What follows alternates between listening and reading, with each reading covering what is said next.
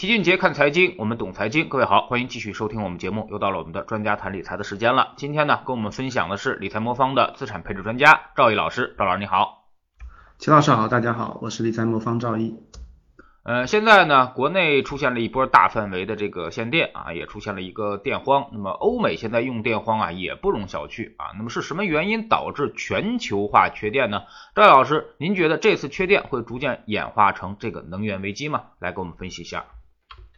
好的，呃，中国这次的一个限电呢，其实最直接上的表面上的原因呢，其实就是煤炭价格过高了，无法覆盖这个发电成本，导致很多那个电厂呢发电意愿就比较弱。但是如果我们在深一层次的解读呢，其实这背后呢，其实很多政策啊、供需啊多方面的一个因素的一个共振的一个结果啊。首先大家都知道，我们国家的这个能源结构啊，这个火力发电占比超过百分之七十，这个是天然气啊、水电的四倍啊，呃也是这个核能、风能的十倍啊。这个水电、这个核电、风电加起来占比都不到百分之二十啊。所以我们国家真正发电的主力啊，目前呢还是火电。啊，但是在这个双碳政策的这个背景下呢，现在已被逐步纳入这个实施阶段，就包括煤电在内啊，都属于这种高能耗啊、高污染的产业，啊都被逐步的纳入了这种啊调整还有重点治理的这个产业过程中啊。但是呢，我们国家对煤炭产业的这个治理啊，其实早在啊十几年前就已经开始了。过去的十年间呢，这个我们国家这个煤炭产业啊，其实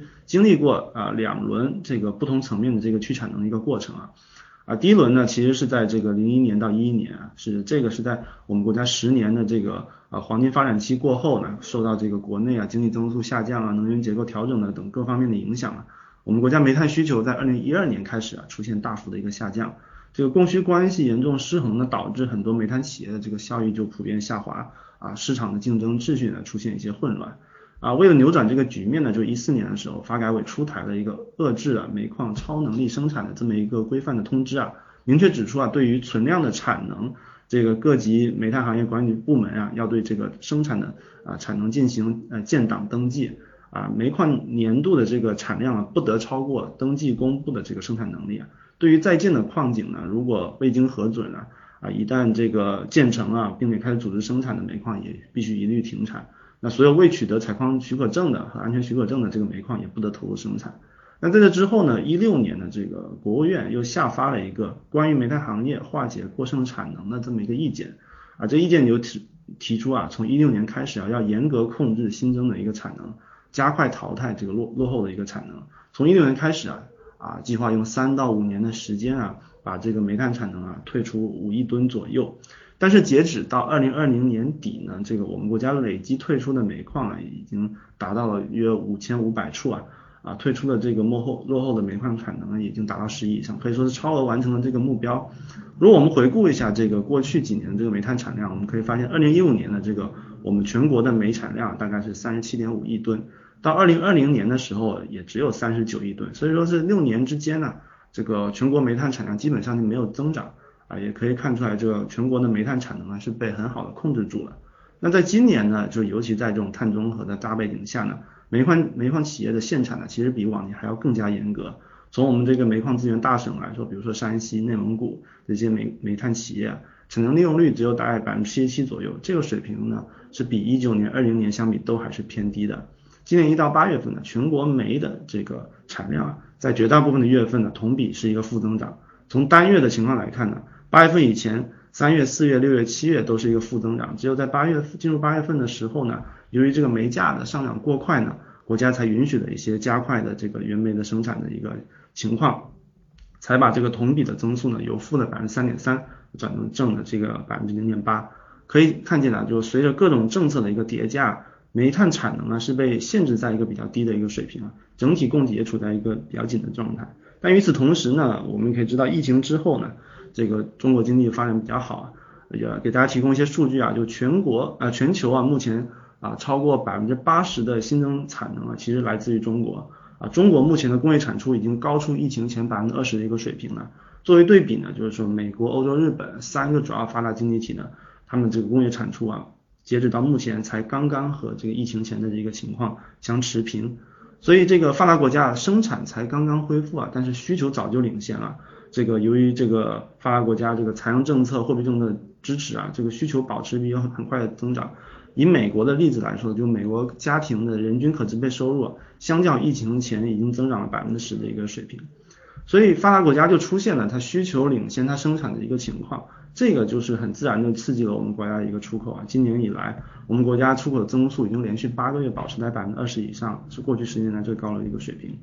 全球这个需求也就带来了对工业用电的大量的一个需求。今年我们这个从煤炭的消耗来源来看，我们这个由于工业产出维持一个高位啊，火力发电的耗煤量在今年保持了百分之十的一个增速啊，对比其他的一些耗煤行业，比如说水泥，在一季度后的呃同比增速其实是下降的。所以呢，这个供给偏紧加上需求增大的情况下啊，我们就看到了今年有一个缺电的现象。当然，除了国内以外，这个我们也看到欧洲也出现了一些电荒的情况。只不过我们缺的是煤啊，这个欧洲缺的是气啊。因为这个欧洲啊，它在这个控制碳排放、碳排放方面呢，其实走在前列。其实欧洲是首先这个引入这个碳排放定价系统的这么一个区域啊，啊，它是先在这个电力行业实施了这个碳排放的一个配合配额，并且呢，逐步它会向其他行业去推广。在这个背景下呢，这个天然气呢，由于它相比煤炭。可以减少大大概百分之五十的一个碳排放量，所以它已经成为了欧洲主要能源的一个来源。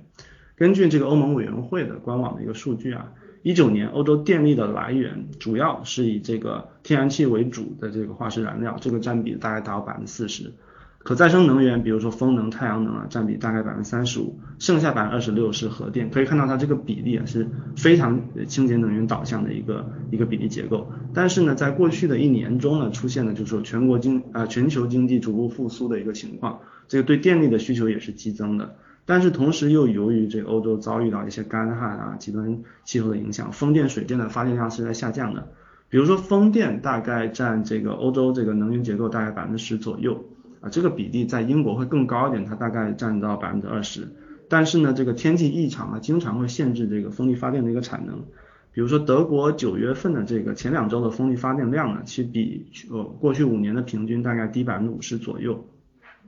同时呢，又受制于这个火电机组的这个产能受限呢，短期呢无法补上，导致呢这个欧洲出现这个供应的一个缺口。另外，这天然气供应方面的，欧洲大概有三分之一的天然气是由俄罗斯供应的，五分之一来自于挪威。但这两个渠道在今年都发生了一些偶然的事件啊，比如说西伯利亚的有这个天然气加工厂发生了火灾，导致呢俄罗斯给欧洲的天然气供应呢出现了一个低于预期的情况。另外呢，挪威的这个石油设施也受这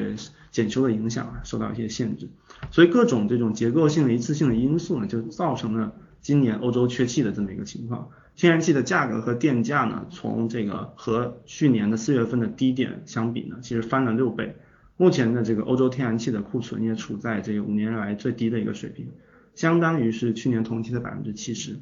那很多人就自然会问了，会不会这个引发这个能源危机啊？我个人认为，就纵纵观这个中国和欧洲的这个情况，我认为这个可能性还是比较小的。我主要一个观点呢，还是认为这个。啊，这个取决于这个各方政府调控的能力，我认为现在还是比较有把握的。首先来看中国这方面，我们认为我们的宏观调控能力还是比较强的。就是我根据我们现在的一个政策支持啊，我们已经开始在这个供给侧展开了一些保障煤炭电力的一个手段，比如说内蒙古地区的这个煤矿也在积极的扩产。在需求端呢，我们现在的这个方针呢是基本上坚持要保民生，然后限制一些非必要的高耗能一个产业。其实我认为，只要民生保住了，对于通胀预期的这个控制就会控制的比较好。只要不造成恐慌呢，这种发生这种自我循环的恶性能源危机的可能性还是比较小的。啊，冬季过后呢，就是说用电恢复正常了以后呢，啊，这个可能性，啊，这个恢复供电的可能性还是比较大的。其实我们过去几年也都是反反复复遭遇到过一些限电的一个情况，比如最近的一次，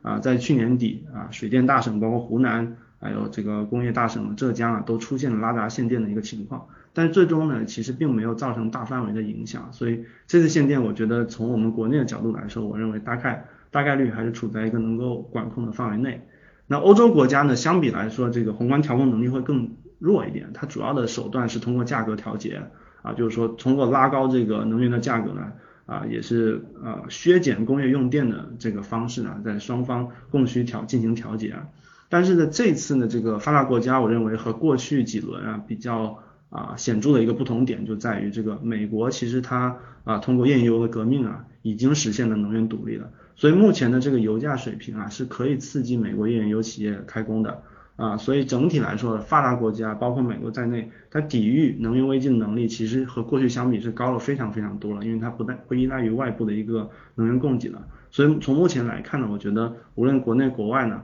啊这次演变成一个比较大的能源危机的可能性，我认为还是比较小的。嗯，往往这个眉飞色舞之后啊，市场都容易到顶啊。那么因为容易发生大通胀的风险，那您觉得这次是呃会不会发生大通胀，或者说是会不会发生对于市场造成比较大的一个杀伤力？好的，呃，提到通胀啊，其实我我我个人一直喜欢对比的一个情景啊，是针对这个美国七零年代的一个情景。事实上，美国七零年代也是这个发达国家啊这么百年以来通胀是比较高的，甚至说最高的一个情况了。但是如果这个，如果我们借鉴啊过去几次几次这个，比如说发生在七十年代这能源危机的一个过程啊，呃，我我们其实可以总结出来，其实石油危机啊，并不见得是当时这个全球大通胀的一个决定性的因素啊，这个当时的情况呢，更有可能呢，其实是它已经发生了一些在需求端产生一些持续通胀的苗头以后，再发生的能源啊石油危机啊，所以石油危机在过程中呢，其实扮演的是一个放大器的一个角角色。从时间上看啊，第一次石油危机期间啊，美股是在一九七二年啊才开始见顶了，七三年的时候开始进入了一个下跌通道，引发美股下跌的原因呢，其实主要还是经济下行。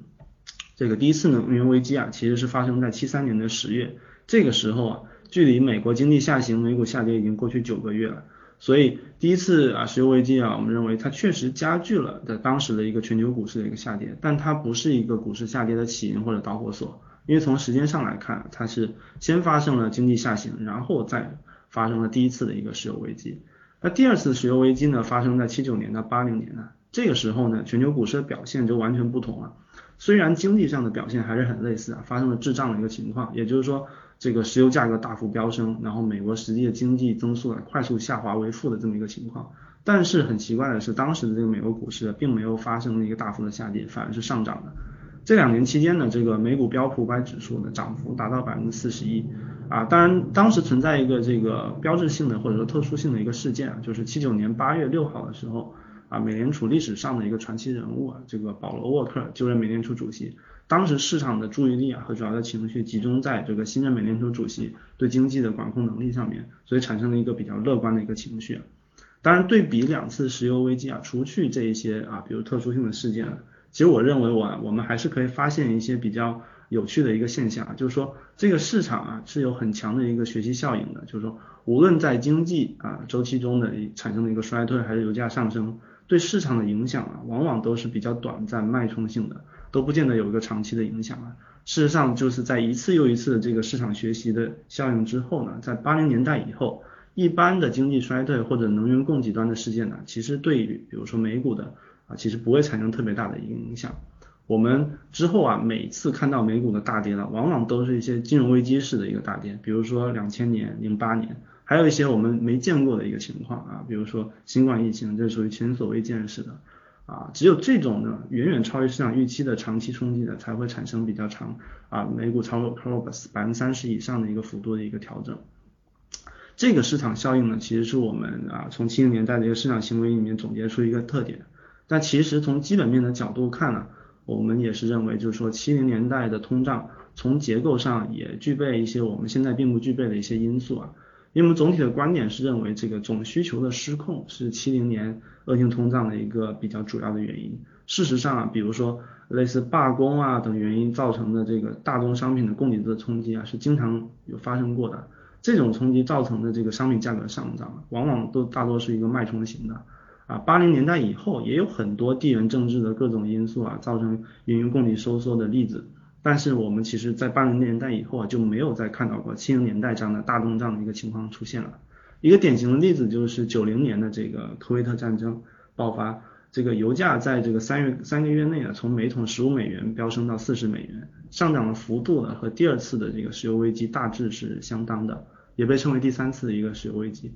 不过很快呢，这个油价在这个九零年年内就大幅回落。啊，这个第三次石油危机的这个知名度和影响力啊，也没有前两次那么强。所以其实供给端的影响，在绝大部分的历史情况下看呢，我们事后来看呢，啊，其实都是比较短暂的。所以我们如果要判断这个通胀是否会继续演绎呢，就我认为核心的还是要从需求端来看，它是不是存在一个持续过热的一个情况。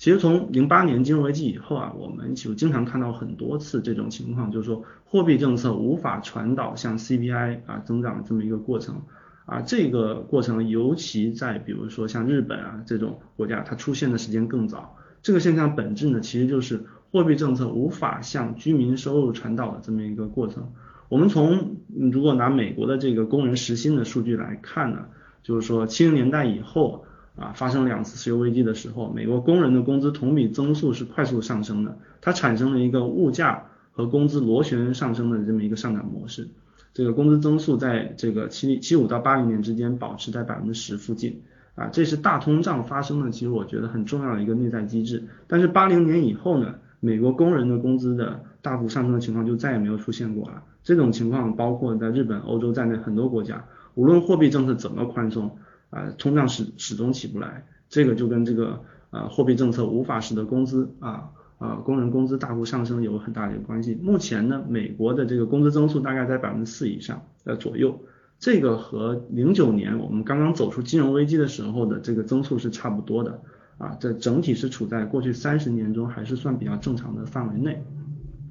虽然这个美国经济在复苏啊，这个失业率也在下降，但是呢，从现在我们来看美国这个劳动力市场。它确实存在一些结构性的一个问题，比如说美国现在劳动参与率不到百分之六十二，啊，这个数据在零八年的危机期间也有百分之六十六，表明很多美国人其实是退出劳动力市场的，啊，在所以美国现在劳动力市场其实是被过度的这个财政政策给扭曲了，劳动力市场本身并没有过热一个现象，未来的一旦财政支出啊财政支持的力度下降了，我预计需求很快就会回落，就出现像九零年代那种螺旋式上升的风险。还是比较小的。那如果再拿更长周期的一个因素来看的话，就是说七零年代总需求失控出现失控的背后，还有一个很大原因是当时的青年人口大幅增加，形成了巨大的需求。大家其实可以发现呢，在全球范围内，老龄化国家的通胀其实都不会太高。比如说日本、欧洲，也就是人口结构对长期通胀影响其实是挺明显的。那进入这个啊二十世纪六十年代以后呢，就是包括美国在内的全球主要国家的人口出现一个很重要的变化，就是当时一批婴儿潮的一个小孩呢逐渐长大，青年人口在当时这个占比出现大幅的一个攀升，啊，七零年到八零年期间呢，十四岁到二十四岁青年人口占比达到百分之二十，这个数值现在只剩不到百分之十五了，啊，处在美国历史上一九三零年以来近八十年啊最低的一个水平，并且一直在下行。所以总结来看呢，我就认为这个能源危机的，像这种供给侧的一个事件，从历史上对资产价格的影响啊，啊以脉冲式的表现居多，产生长期影响的案例是非常少的。背后核心的原因呢，我也认为是啊这个影响通胀的核心原因还是在于需求侧。从目前来看呢，这个劳动力市场，我认为全球范围内都还没有出现一个过热的一个情况啊，人口结构其实也不支持一个特别长期的一个通胀。所以目前我们主要的观点还是认为呢。这个目前的经济结构啊，人口结构是不支持一个恶性通胀的一个情况啊，全球通胀啊，在这产生像七零年代这么严重的一个通胀的情况啊，可能性还是比较小的。呃，但是现在大宗商品一直在持续上涨啊，甚至是越涨越快啊。那么在投资上，您有什么建议？你想，我们要不要调整一些周期类些的配置？好的。呃，这个最近呢，这个大宗商品价格是不断的上涨，但是我一般看这个问题呢，首先我们还是要先明确一下，就是说这个通胀到底会持续多长的一个时间啊？啊，我们的判断是说这个大通胀持续呢，可能啊会延续到今年的四季度，但是明年会有一个明显的一个好转啊。主要的原因呢，就是说如果我们看这个美国的一个通胀数据啊。呃，今年八月份的这个美国通胀报告啊，核心它这个核心通胀的同比增速大概是百分之四点六左右，这个四点六明显是高于它的一个政策政策目标了。但是呢，如果我们取两年滚动平均，这个数值就下降到了二点一了。两年滚动平均其实就是我们以危机前啊，就疫情前的一个经济状况作为一个基数啊，这二点一的情况基本上就符合美联储长期一个通胀目标了啊。当然这也是美联储主席啊现在持有的一个观点，就是说。他当他判断当前通胀虽然高，但它是存在一个很明显的基数效应的，就是说去年的通胀很低，所以今年和去年比就通胀就高。但是明年一旦到了明年和今年来比的话，整个通胀的增速呢，呃回落会比较明显。我们认为呢，就从当前的数据来看呢，美联储的说法还是有有数据支持的。当然，如果我们判断是对的话，就是说如果通胀啊，比如说明年会回到一个比较温和的一个状态，那我们给大家建议的，比如说股债均衡配置的这种全天候策略呢，一般来说会取得不同的效果。因为经济增长可以保持的情况下呢，通胀又比较温和的话，对各个资产的增值呢都是有好处的。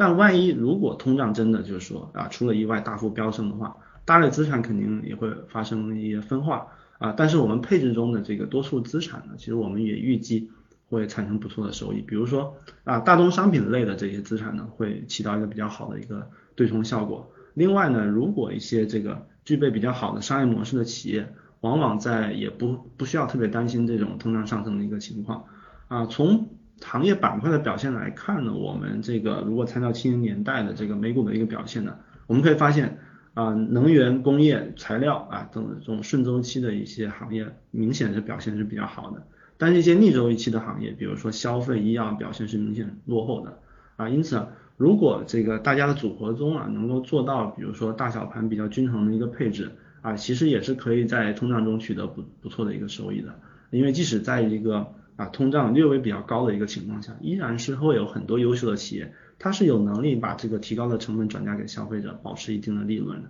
这个我们在过去的周期中也是能看到的。所以，我们整体的观点是我个人认为，这个通胀啊失控的可能性还是比较小。所以整体来说呢，一个配置的一个组合应该还是能取得不错的收益。但是即使说通胀略微的上升，只要它不触及到啊，七零年、八零年那么夸张的一个情况的话，我们组合中的绝大部分的优质资产，比如说我们一些啊行业类的股票基金，还还有一些大宗商品类的基金，也会取得不错的一个表现。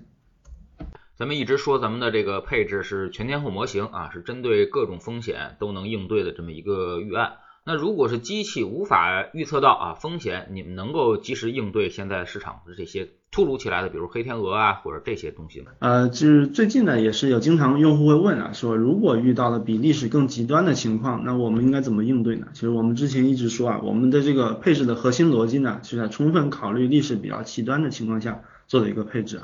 啊。首先呢，就是说我们这个如果我们回顾长周期的一个历史啊，我们可以发现。零八年的金融危机啊，其实是这个一九三零年大萧条以来最严重的一次危机了，在全球范围内。所以，我们如果能够充分的考虑当时一个极端情况，我们出现比当时更严重的危机可能性是比较小的。但是呢，其实我们也必须要充分的承认啊，就是说，在我们漫长的这个投资生涯中啊，依然有很大的可能性会出现我们这个意料之外的一个危机的情况啊。所以，我们最终的一个安全的底线呢，就是说，我们要求选择的是。啊，资产啊，大概率是要长期上涨的，这就是要求我们啊，尽量少的参与一些情绪性的交易，尽量多的参与一些啊有长期投资价值的一个资产啊，比如说我们会尽量少的参与一些个股啊个别行业，多参与一些指数或者指数增强的这么一个配置，因为我们其实从我们过去的例子也可以看到啊，就比如说以中国为例啊。就一个股票啊，一个股票指数啊，这个死掉的可能性其实远远小于一个个股或者一个行业死掉一个可能性。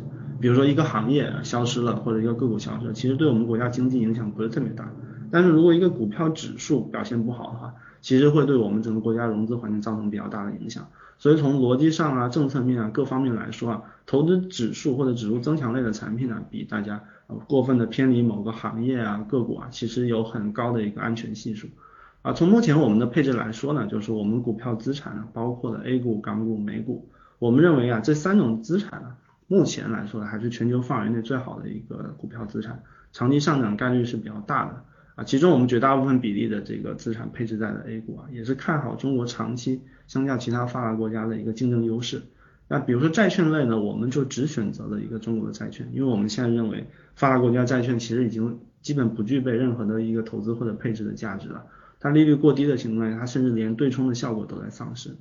所以，我们整体的思路来说，就尽量的希望通过资产配置来对冲风险，然后通过优选资产啊，选取能够持续产生超额收益的资产，帮助大家获得长期的一个收益啊，并且有一个比较好的一个投资体验。嗯，那么最近的市场啊，那么赵毅老师帮我们预测一下吧。我们看到最近市场这个。变化比较快啊，那么特别是之前的一些热门行业啊，那么总是涨一天跌一天啊，那么甚至暴涨一下暴跌一下啊，那您觉得后面的市场会发生哪些变化呢？好的。从这个全球的范围内来说呢，我觉得首先，如果这个从美股来看呢，现在全球范围内很明显的一个趋势呢，就是大家的逐渐的在担心这个通胀通胀过快上涨的这么一个主题啊，所以这就反映在了比如说啊，中国、美国都出现了其实股债同跌的这么一个现象，特别是在最近一段时间，而这个很明显的就反映了货币政策啊想可能要收缩的这么一个情况。那从美国的美股来看呢，其实它其实从高位回调了大概百分之七，最多百分之七左右。这个回调的幅度呢，其实从美股过去的表现来看呢，它每年回调个百分之五到啊十的这么一个区间呢，都属于非常健康的啊，每年可能都发生在三到四次，今年也已经发生过三到四次了。所以从这个调整幅度来说呢，我更倾向于认为它是一个比较健康的一个调整。那 A 股的情况呢，就是说 A 股其实啊，今年这个比如说。啊，进入四季度以来啊，风格出现了一个比较明显的一个转换啊，比如说这个过去涨得比较好的一些板块出现了一个调整啊，整体来看呢，我觉得也不必对这个啊风格的转换做一个特别啊特别担心的这么一个情况啊，主要是我们从 A A 股来看呢，它最核心的一个一个点呢，就是说它整体来说，它整体的比如说有很多个偏小盘的股票的这个指数，它的估值还是整体比较低的。那偏大盘的股啊股票呢，也从高位有所回落啊，但是现在可以看到市场呢明显的对这个偏大盘的股票的这个盈利的可预期性啊，其实给予的比较高的一个估值，所以整整体 A 股的策略呢，我们认为呢，我我们还是应该坚持，就是说有比较高的安全边际的这个股票多配一点，就是说涨得比较热的安全边际不足够的这种股票，大家尽尽量少参与一点。把握这两个原则呢，就是我们认为中国的股票啊，包括 A 股、港股、美股，长期来说都是处在一个上涨的趋势。我们只要呢，在坚持有安全边际的情况下呢，适当多配一些相对便宜的一个资产，然后通过对冲的方式长期持有呢，应该还是能够取得不错的一个回报的。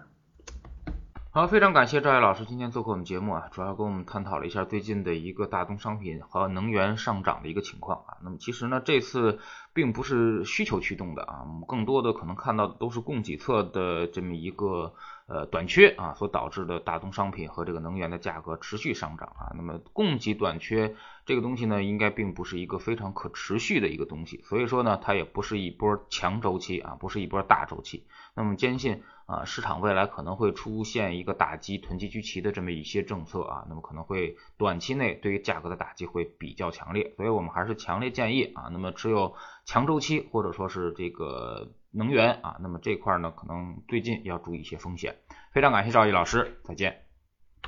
谢谢齐老师，再见。